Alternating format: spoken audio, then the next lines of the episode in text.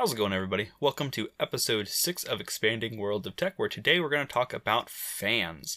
Now, it's not the people listening to this, it's not people who like celebrities, we're talking about computer fans. And again, my dad humor has struck through the content that I want to get to and my intro, and it's taken center stage right at the top of the podcast. But before we hop too far into anything, we need to get through the Obscure tech question of the week.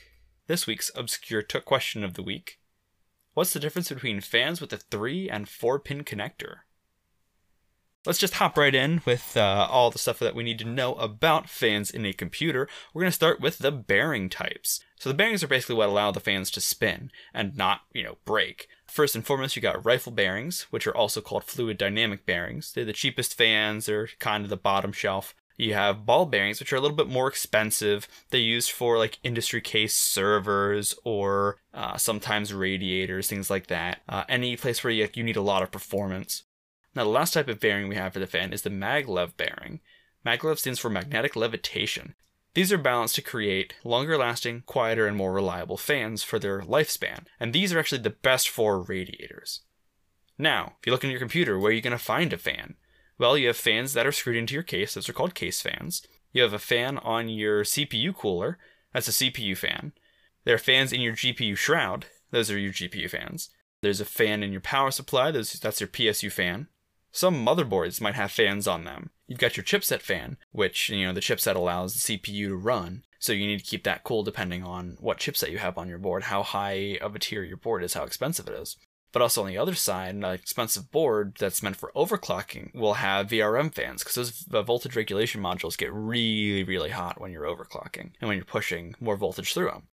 Now, the next thing we're going to look at with the fans is the size. You have 80 millimeter, 92 millimeter, 120, 140, and 200. Now, you're going to find all kinds of shapes and sizes of fans between those and outside of that. Those are just the general types of fans that you'll find. You'll probably find 120s and 140s in your average case and cooler, but from time to time you'll have a 200 millimeter fan. There's some cases that include those in the front if they only want to put one or two fans on a really big case.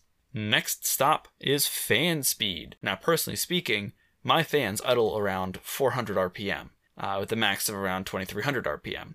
So fans can actually go all the way up to 11 or even 15,000 RPM if you want just all the air to be rushing through your computer. However, if you want silent operation, your fans, if they're able to, can go all the way down to 0 RPM. They can just stop moving if they're not needed to blow air.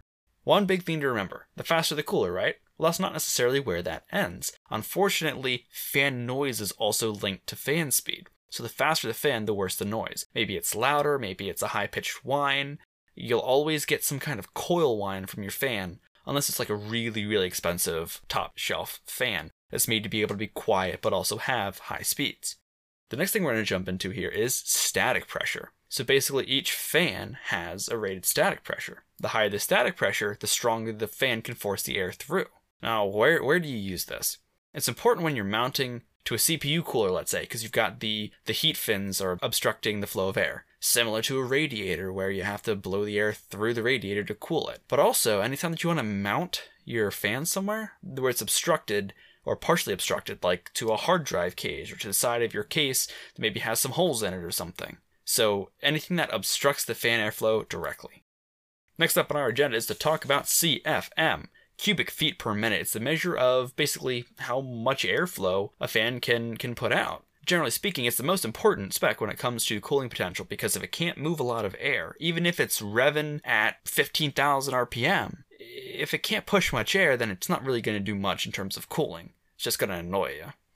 And now, to get to the answer of the obscure tech question of the week, we're going to talk about the number of pins for your fan connectors. Now, you look at your motherboard, you'll have fan connectors. Some have, you know, uh, most of mine have four pins. I'm like, wait a minute, I've got a three pin fan with a four pin connector. Well, that's not a problem. You can easily connect it on. But what's that fourth pin used for? The fourth pin is for PWM, which is pulse width modulation. So it relays fan speed information to the motherboard and actually allows for software control of your fans. So I can choose for my fans to go a lot faster. Like I said, they usually idle around 400 RPM, but they can go all the way up to 2300 RPM. I can choose to let them go that fast by choosing a different profile in software.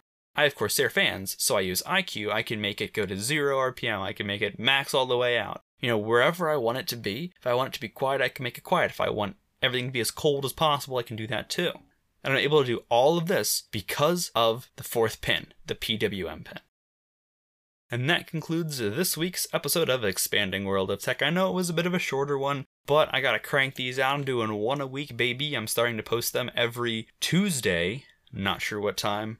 Not sure if I can be that specific. But you can follow me on Twitch at twitch.tv slash syztem. That's S Y Z T E M. Uh, Discord should be in the description below, or you can go to my, my Twitch, drop a follow, then my Discord's down below there. You can tweet at me or follow me at a die for a die on Twitter. And I love all your cute faces, and I will catch you guys next week in the next episode of Expanding World of Tech. Have a good week.